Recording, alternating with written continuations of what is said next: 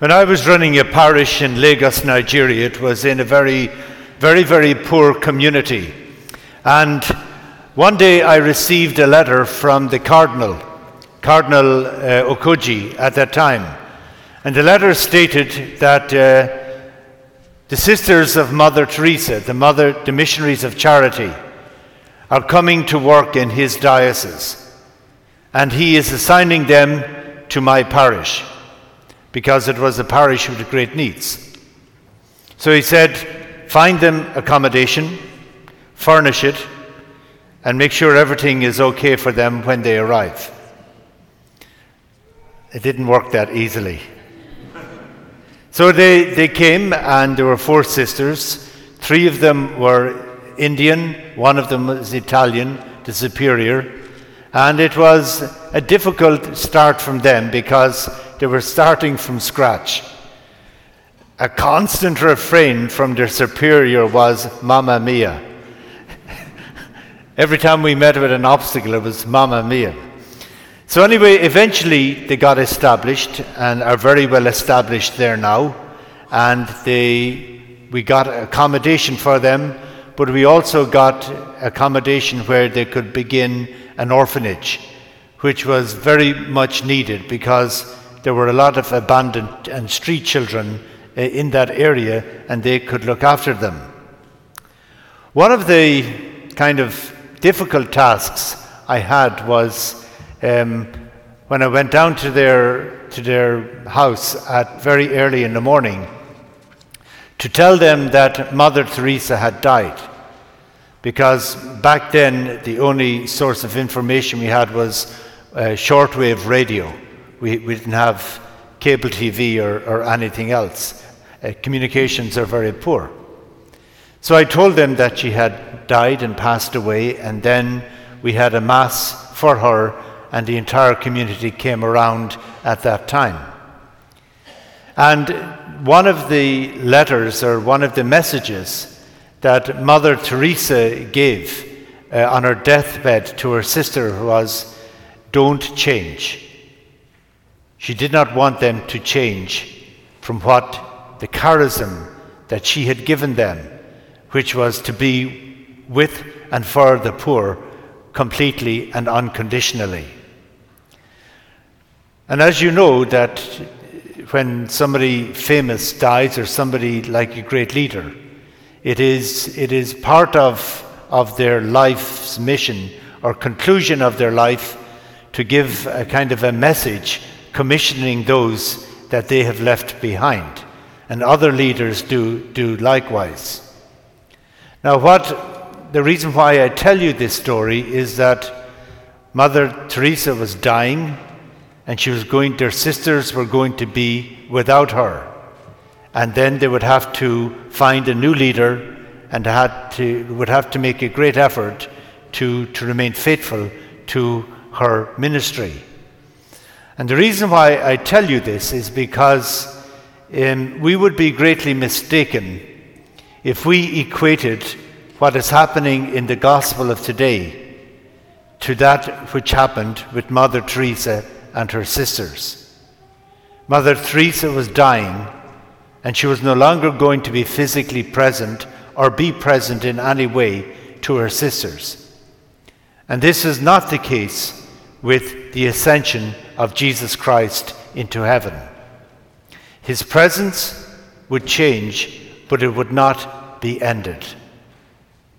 And why we have to look at that presence is because it was constantly a question in John's Gospel. At the very beginning of John's Gospel, the disciples said to him, Master, where do you live? Where do you stay? And then we see towards the end of the Gospel with Mary Magdalene, where have you placed my Lord, so that I may be with him? So that it's constantly the question of the location of Jesus Christ is constantly being asked in the Gospel of John that we are reading from extensively during the Easter season. We actually get an insight into that with the appearances or the journey to the tomb that Peter and John made and the women made on Easter Sunday, the day of the resurrection. And it all comes down to something just like this: a handkerchief.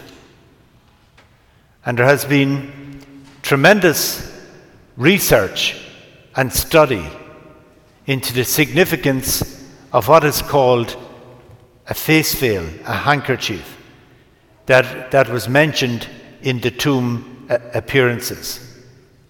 Because John, the beloved disciple, he saw it and he believed. Fascinating. He saw it and he believed. In seeing the handkerchief, the cloth that was rolled up and placed aside, John, the beloved disciple, saw it and he believed. Now, what were we talking about, and what does all of this mean? For people at that time, they would have understood the significance of the face veil.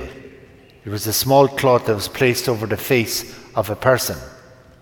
Because back in Exodus, when Moses went up the mountain to encounter God face to face, to be in the presence of God, his face shone so brightly that if people looked at it, they would be blinded. So Moses had to cover his face with a face veil, a small piece of cloth, to kind of protect people from being blinded by the presence of God. So what is the significance of the face veil being rolled up and put aside in the resurrection appearances in John's Gospel? It is saying very simply that Jesus has set aside the face veil of his flesh. It symbolizes Jesus putting aside the face veil of his flesh. He is setting that aside to enter into a new presence with God in heaven. He is being with God, but that being with God entails that he will no longer be physically present in our lives, but he will still be present. His presence is changed, but it is not ended. And that is something that what Ascension is telling us, where we will find God, where we will find Jesus Christ. Where is his location now? Where is he? Where does he stay? Where have you placed him? The same questions that were asked of his disciples or asked of Jesus when he lived with us are ones that are being asked today. He is as much present with us today as he was at any other time when he walked this earth. And the question we have to ask is, where is he? And he is where God is glorified, where God is most beautifully revealed. And that is what we are being invited to. Jesus showed God in his truest and most beautiful form when he died on the cross, because he was showing us who God really is. And we are invited to undertake the same thing in our own lives by showing who God really is to other people. Saint Teresa of Avila, a wonderful mystic, a doctor of the Church, a saint, a brilliant writer, a brilliant woman. And she said she had face-to-face mystical experiences with Jesus Christ. And so did her community of sisters that she gathered around her. They knew and were very blessed in their profound prayer and living in silence, that Jesus was very much present in their lives. But what Teresa of Avila said, how people relate to each other, is much more important than any divine mystical experience that somebody may have. How people relate to each other is much more important than any divine mystical experience. That is something that is very profound, because she says that reveals God more and shows God more than anything else. Jean Vanier spoke very beautifully. I'm going to quote him once again when he spoke about what we are called to do. To reveal to the other person their beauty, where people can discover the good that they carry in themselves. That is what we are invited to do, to reveal to the other person their beauty and to bring that out, where they can discover the good that they carry in themselves. And that is where we will find the Lord. When we glorify God, when we reveal God by revealing God to other people in their lives, so that people will discover God in their own lives as well. One Indian mystic spoke about it, and he spoke about helping people to see the butterfly in the caterpillar inside of them.